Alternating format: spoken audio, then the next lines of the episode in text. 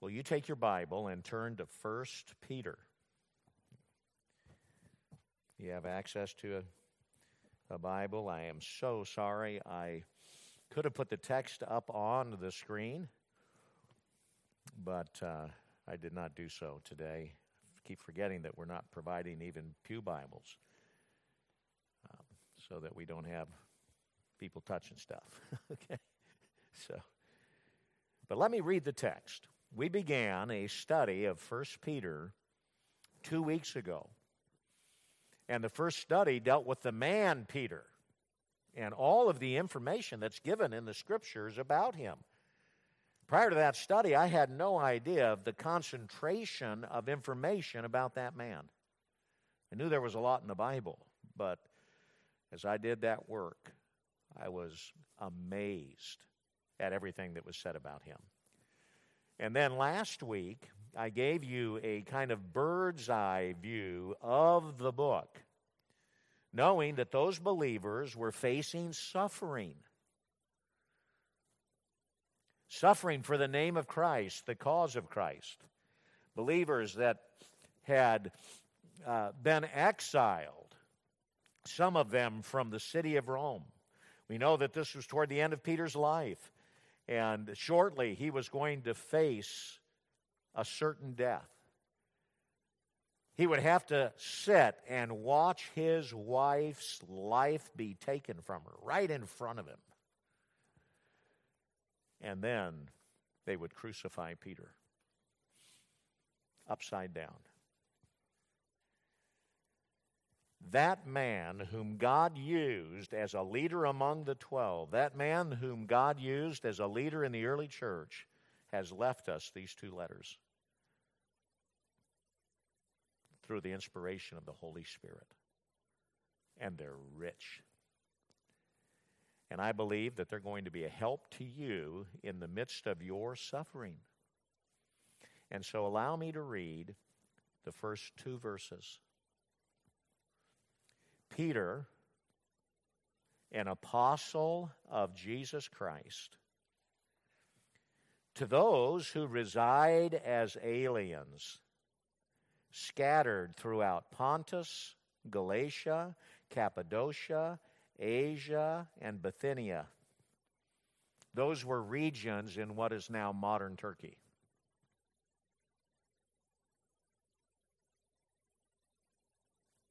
But then he says in the end of verse 1 who are chosen. Who are chosen?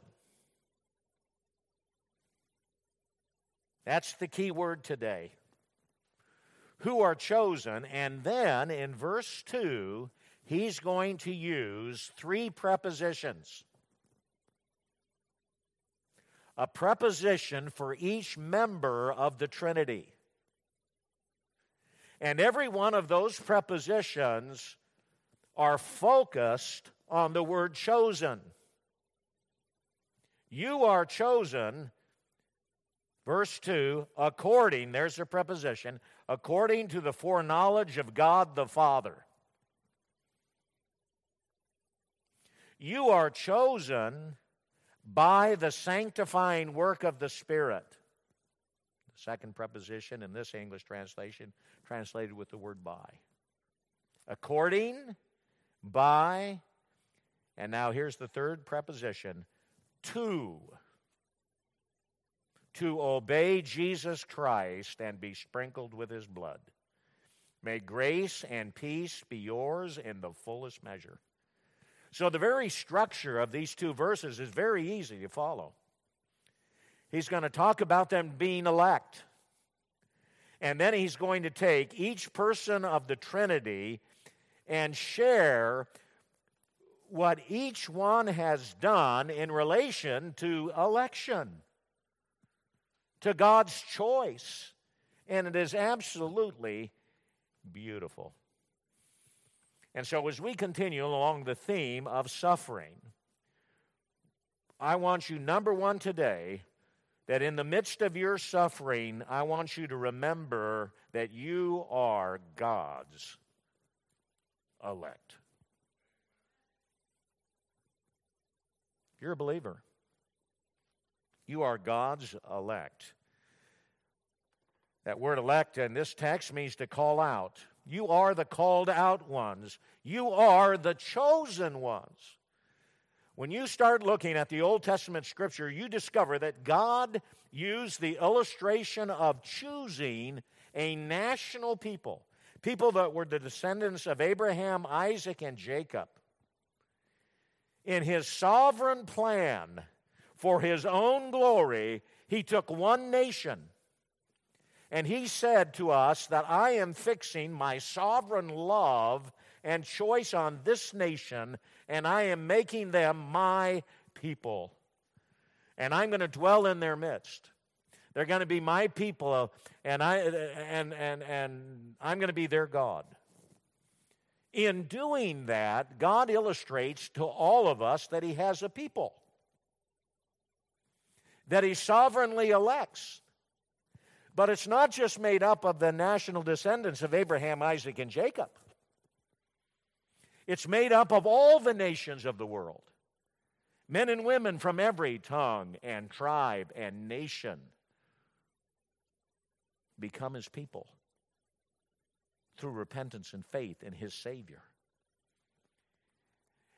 And the Bible is very clear in stating as well that just because someone is a national descendant of Abraham, Isaac, and Jacob does not automatically make them the spiritual people of God. And Paul would write, Not all Israel's Israel. You see, your identification as being a part of the family of God, the people of God, has has nothing to do with your natural descent. You're not born physically into the family of God. You are born again spiritually into the family of God by faith in the Savior. And it is that entrance into the family by repentance and faith that makes you the true Israel of God. So I want you to note that God had a national people to teach the world that He has a people. But His people are made up of people from every tongue and tribe and nation. And I want you to note that He doesn't even get out of verse 1 before he brings us to this great theological cho- uh, truth of God's sovereign choice. Now, some people are really disturbed by that, that great doctrine in the Bible. They choke on it. And they say, man, that just doesn't sound fair. I want you to know that God is just. Whatever God does is just. And we have no right to question our Creator for what He does, but we're sitting here struggling in life approaching the end of our life, wondering about eternal things, there is nothing more settling than knowing for the believer that God chose me. You didn't choose God, God chose you.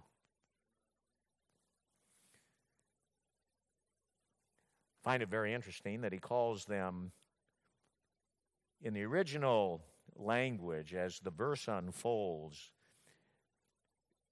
the word order is they are elect aliens. Aliens.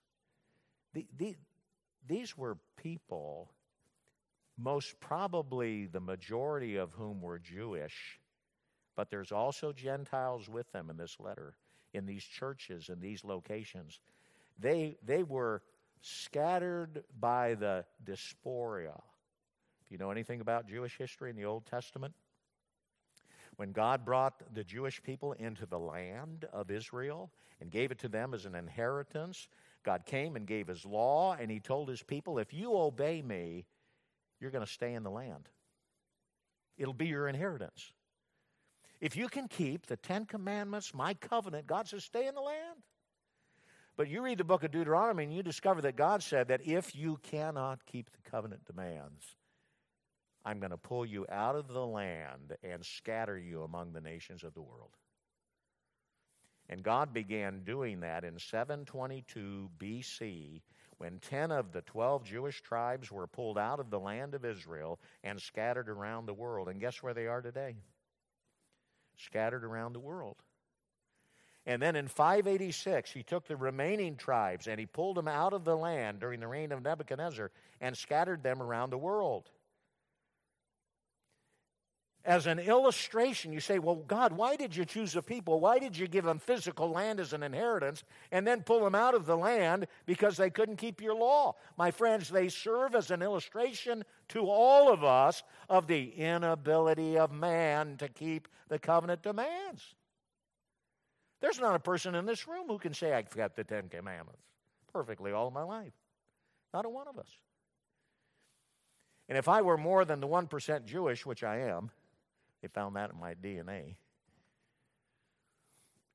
I wouldn't have been able to remain in the land either because I cannot perfectly keep the covenant demands. Now, there's been a radical change that's taken place in my life because of the new birth experience. But their being removed from the land is an illustration of our inability to keep it. And so Peter's writing this letter and he's reminding them that they're scattered, they're part of the diaspora. And here's the regions that they're in, in like our modern Turkey today. They're not in the land of Israel. Why? Because of the inability to keep the commandments of God. They're, they're lawbreakers. That's our nature. For all have sinned and come short of the glory of God. There's none righteous, no, not one. And yet, in the backdrop of that, he comes along and he says, In the fallen state, God has chosen you, elected you, called you.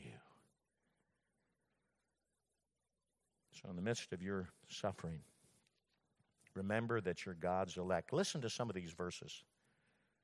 Blessed be the God and Father of our Lord Jesus Christ. This is in Ephesians chapter 1 who has blessed us in Christ with every spiritual blessing in the heavenly places, even as he chose us in him before the foundation of the world. When did God select his people?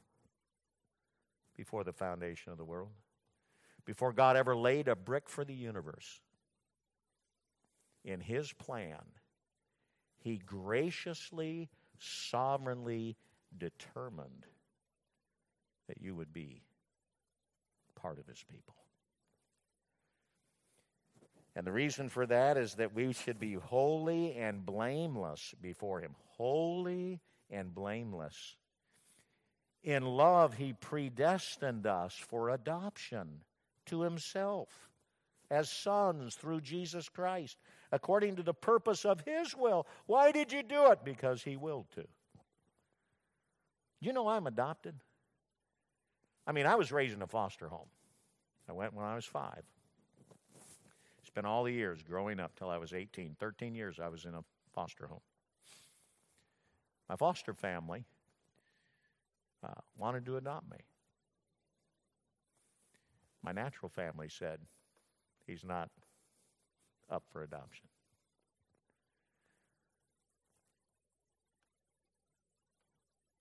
But I am adopted.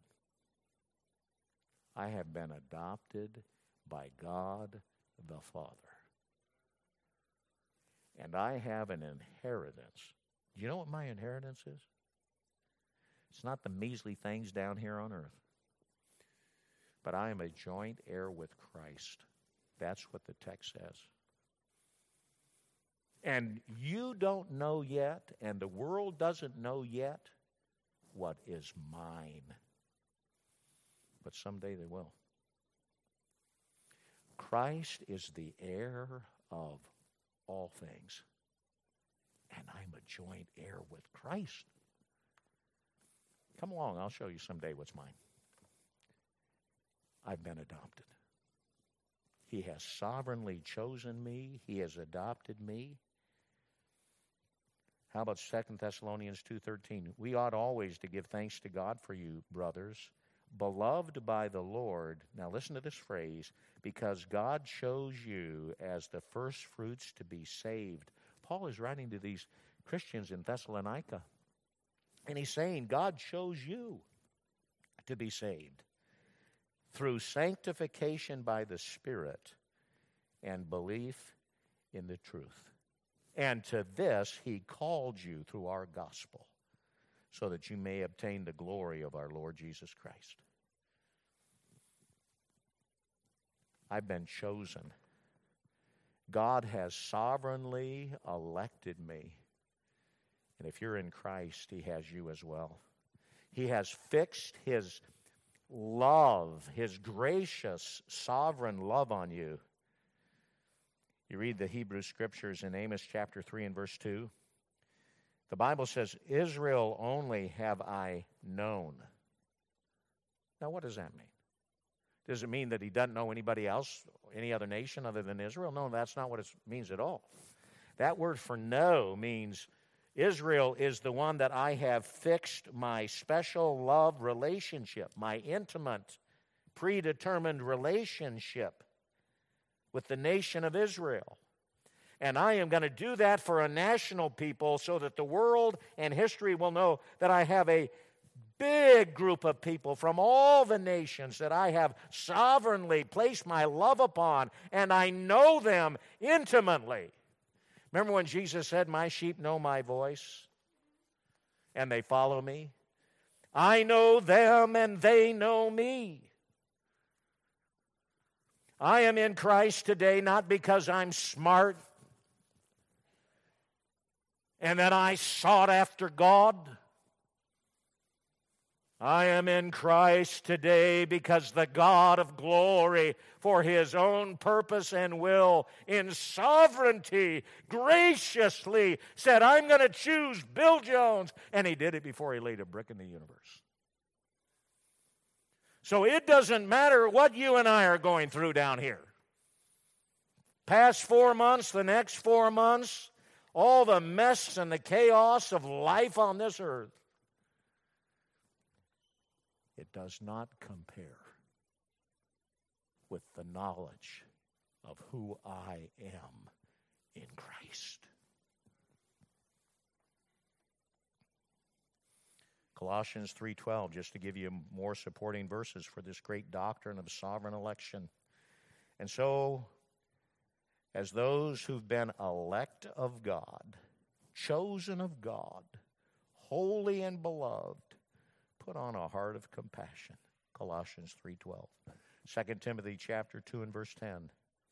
Paul would say this. He says, "I endure all things in my ministry for the sake of those who are chosen, that they also may obtain the salvation which is in Christ Jesus."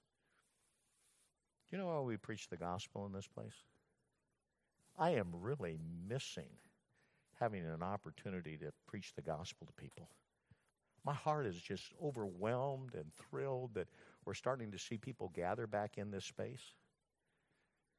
But I miss being able to share the gospel with the line of people that wrap around the block every Wednesday and Saturday.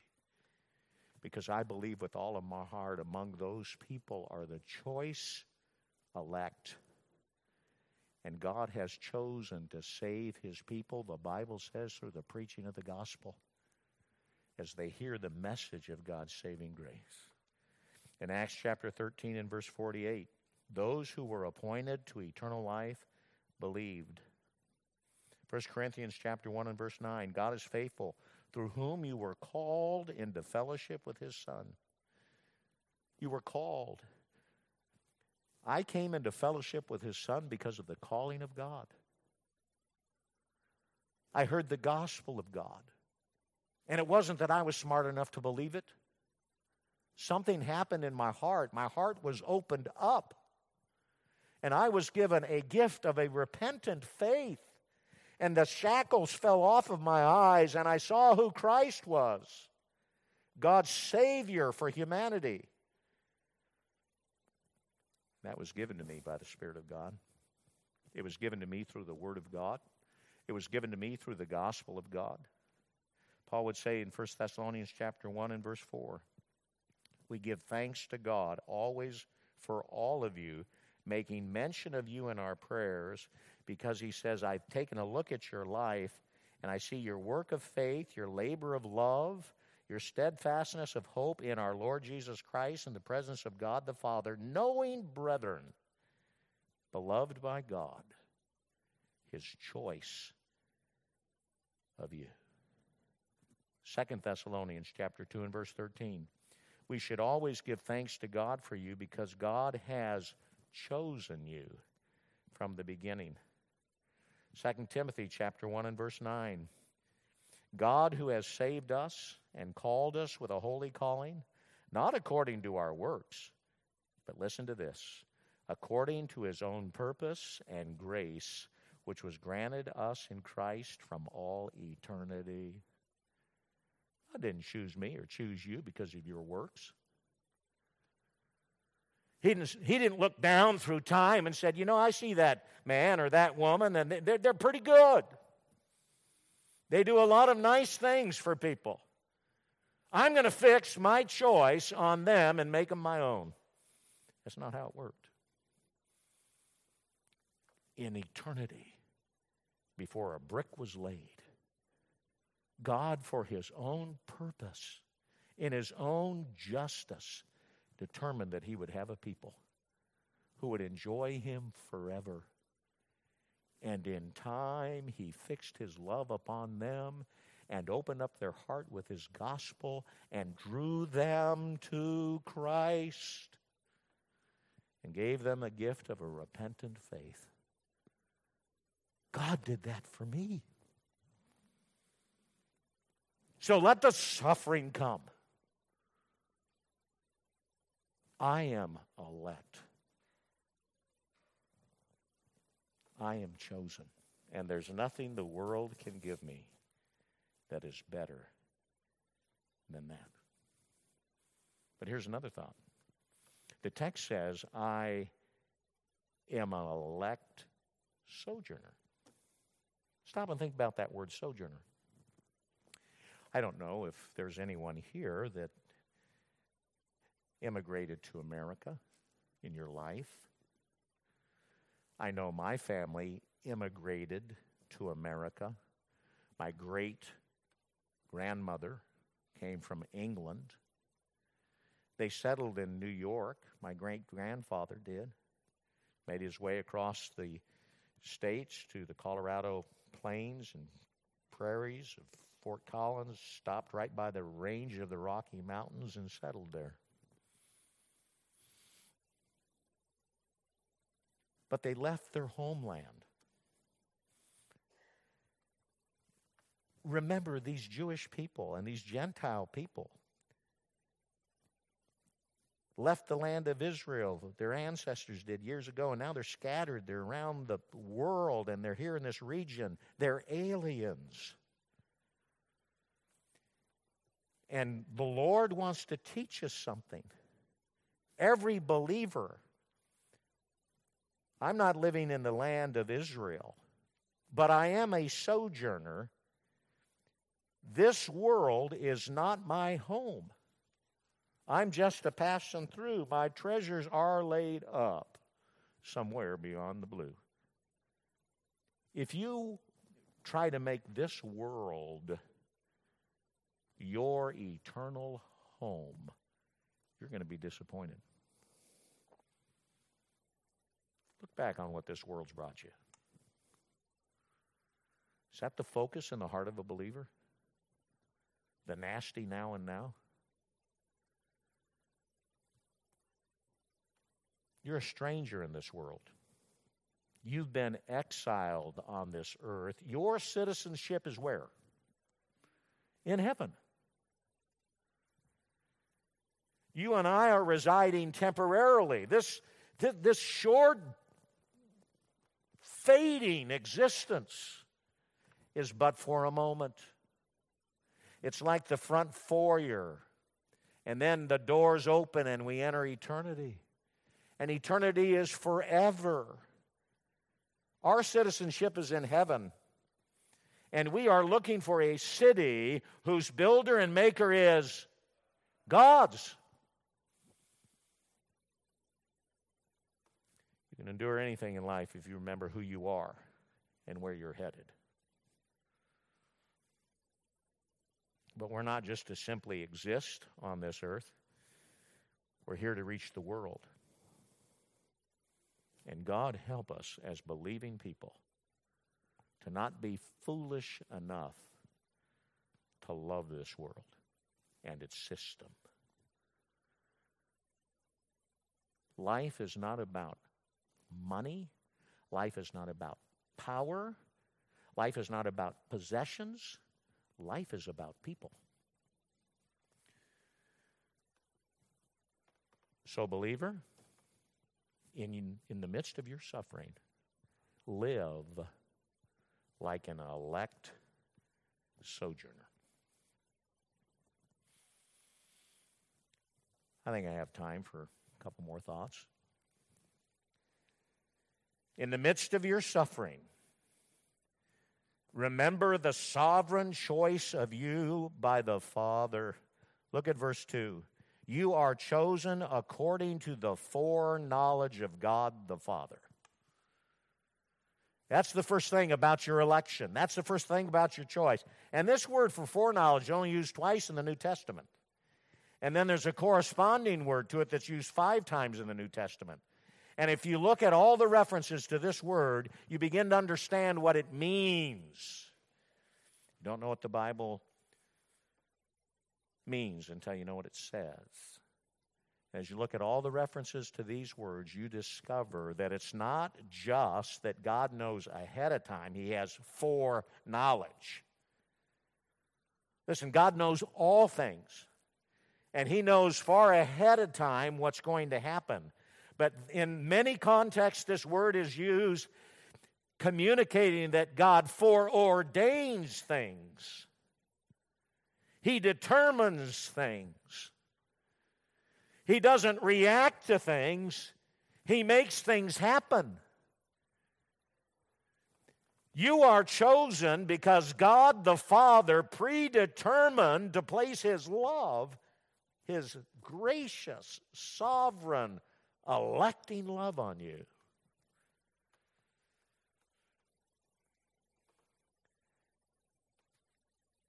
I love that. It's not that I loved God, it's that He first loved me. It's not that I was seeking God, for no man seeks God. It was that God was seeking me. It's not that I chose God, it's that God chose me. It's not that I opened up my heart, it's that the Spirit of God opened up my heart. God gets all the glory, not Bill Jones. My salvation has everything to do with him and not me.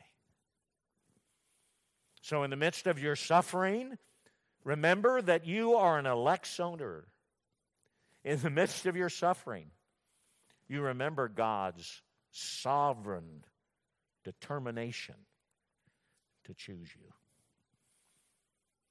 Here's a third thought.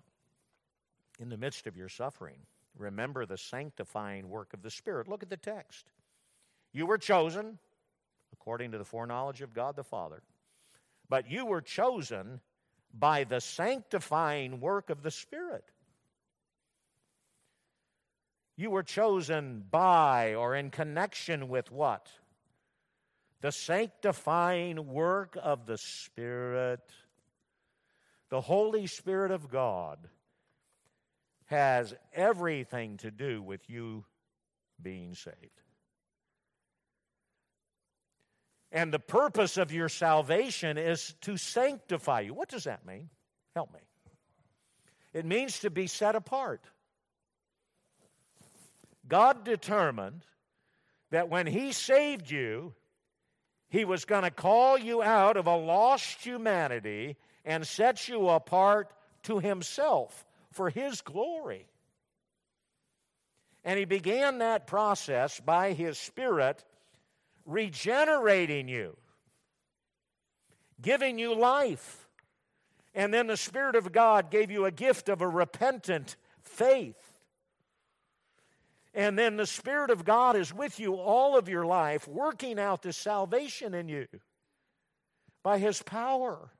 And that's why we as believers are, are told to hear the Spirit, to walk with the Spirit, to not grieve the Spirit, to not quench the Spirit. We've not been left alone down here.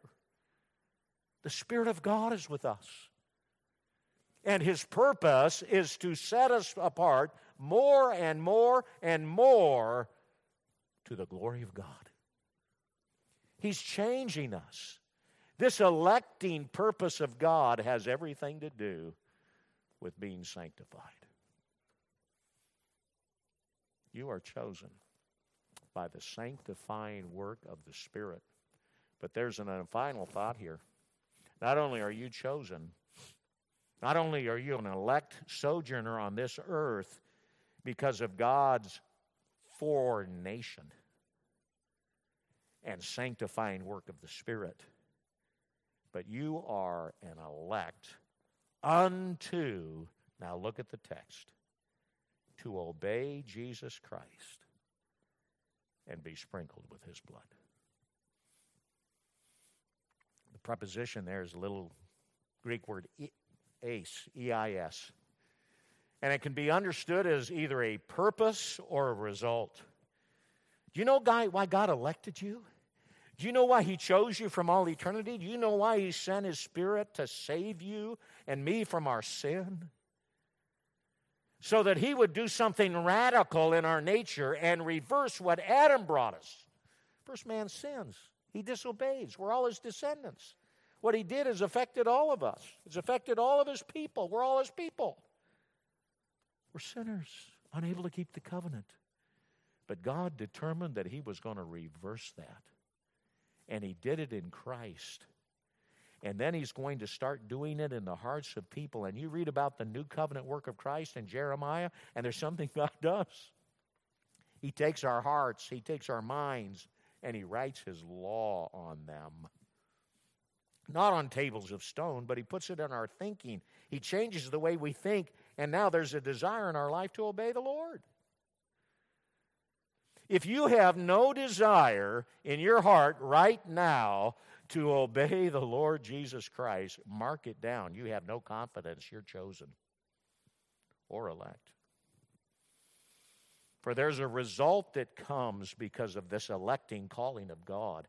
It's a life of obedience to obey Jesus Christ. Our life begins with obedience. Matter of fact, the obedience of faith. Paul writes about that in Romans chapter 1. This faith in the Lord changes the heart, the mind, so we want to obey. Isn't that a glorious thing? In 1 Peter chapter 2 and verse 22, as obedient children, do not be conformed to the passions of your former ignorance. He's kind of call on believers and say, listen, before you came to Christ, you lived a pretty vile life. He said, Stop being conformed to that. You've got a new calling on your life, and it's a calling of obedience. 1 Peter 1:22, having purified your souls by your obedience to the truth for a sincere brotherly love, love one another earnestly from a pure heart, since you've been born again, not of perishable seed, but of imperishable, through the living and abiding Word of God. Called to holiness and sanctification, set apart more and more. to the Lord, that's not a corona cough, by the way. That's a heartburn cough. elect unto obedience. Someone comes along and says, I'm a believer, I'm a Christian, and you look at their life and there's no change, there's no desire for God, there's no hunger for righteousness, there's no repentance for our sinning. Mark it down. They've not been saved. Remember those the Lord taught, and He said, Many will be in that day say, Lord, Lord. Didn't we do this? Didn't we do that? Didn't we prophesy in your name? Didn't we do all these healings? Lord. And then the Lord says, I'll look at them and I'll say, I never knew you. I'll never knew you.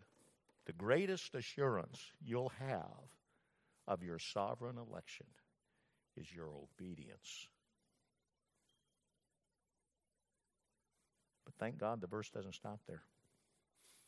God did all of this that we might obey Jesus Christ and be sprinkled with his blood. Now, I love that. But I'll tell you this.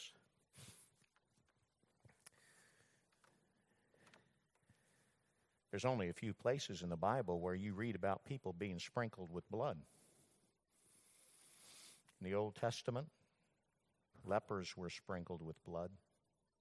But this text right here is Peter reaching clear back to Exodus chapter 24. Right after God had given them the Ten Commandments in Exodus chapter 20 and some sundry laws.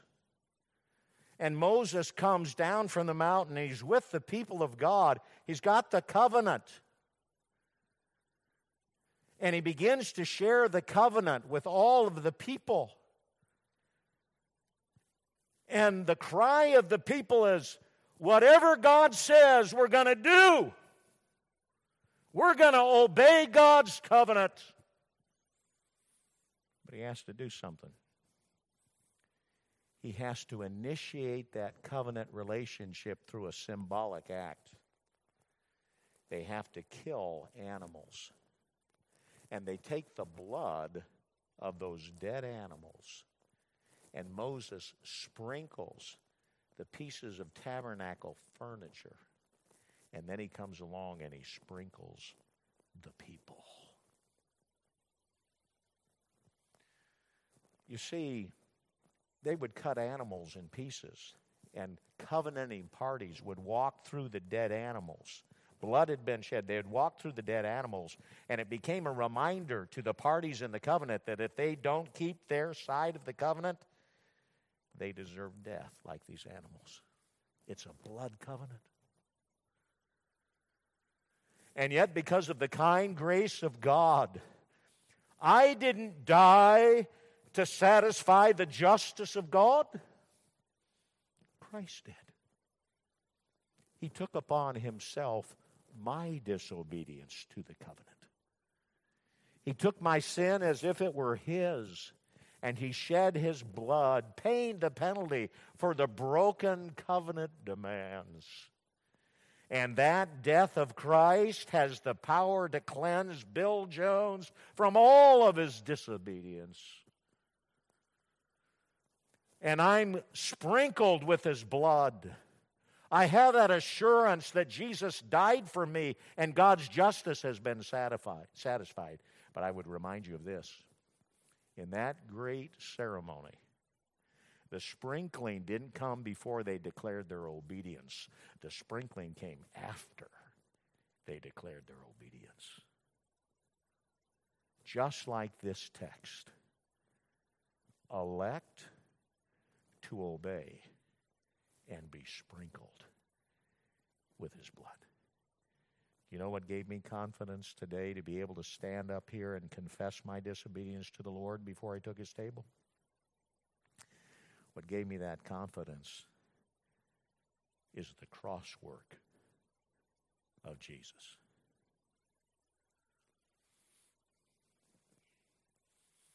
So, what does this text tell in all of us today? There's some people here that are outside of Christ. You've never repented and believed. The first act of obedience to God is that. For the scripture says that God is commanding all men everywhere to repent and believe his gospel. That's the first step of obedience. And if you have entered Christ through faith, If your faith and trust is in Christ, then the calling of God on your life and my life today, in the midst of suffering, in the midst of trial, remember this earth is not your home. There is an eternity in front of us. We are exiles, we are sojourners. We might not have ever been chosen by the world. We might be little in the eyes of the world. We might be a nobody in the eyes of the world. We might get a sense that we're a nobody even to ourselves. But, my friend, if you're in Christ, you are chosen from all eternity. And because of that, yield to the Spirit. This sanctifying Spirit, this whole sphere in which this election operates, is the sanctifying Spirit of God who wants to set us apart from our sinning unto obedience to Jesus Christ. Let's renew our obedience to the Lord. And then let us rest, knowing we've been sprinkled, cleansed by his death. It's a great text. So carry it with you all week. Let it build up your soul. Let's pray together.